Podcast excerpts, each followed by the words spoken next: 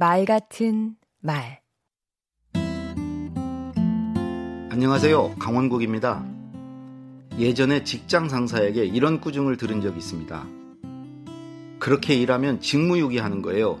숫자를 안 챙기는 건 계기판도 안 보고 비행기를 조종하겠다는 심보라고요. 그렇게 감이 좋아요?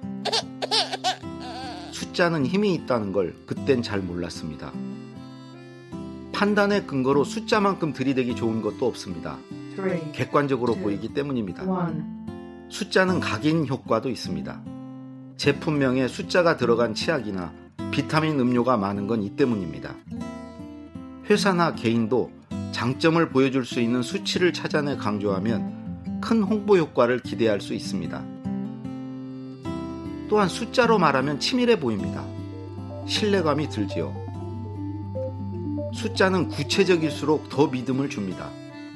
감염병이나 테러가 발생했을 때 같이 위기 상황에서는 더욱 그렇습니다.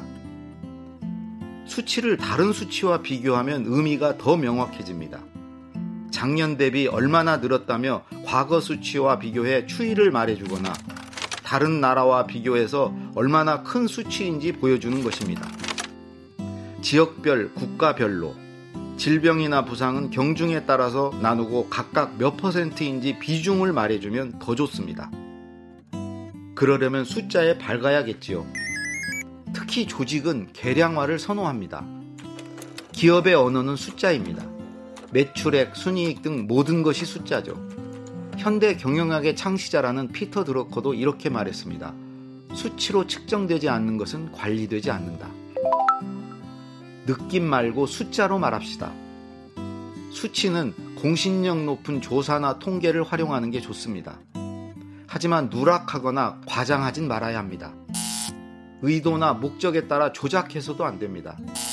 질적으로 나빠졌는데 양적으로 늘어난 수치를 내놓고 좋아졌다며 왜곡하거나 좋아진 걸 나빠졌다고 하는 건 위험한 숫자 노름입니다.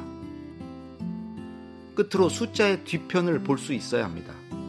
사람의 창의와 꿈은 숫자만으로 파악할 수 없습니다. 감정과 정서도 숫자에 나타나지 않습니다. 숫자에 울고 웃는 수치에 질식하고 있는 바로 그 사람을 봐야 합니다. 강원국의 말 같은 말이었습니다.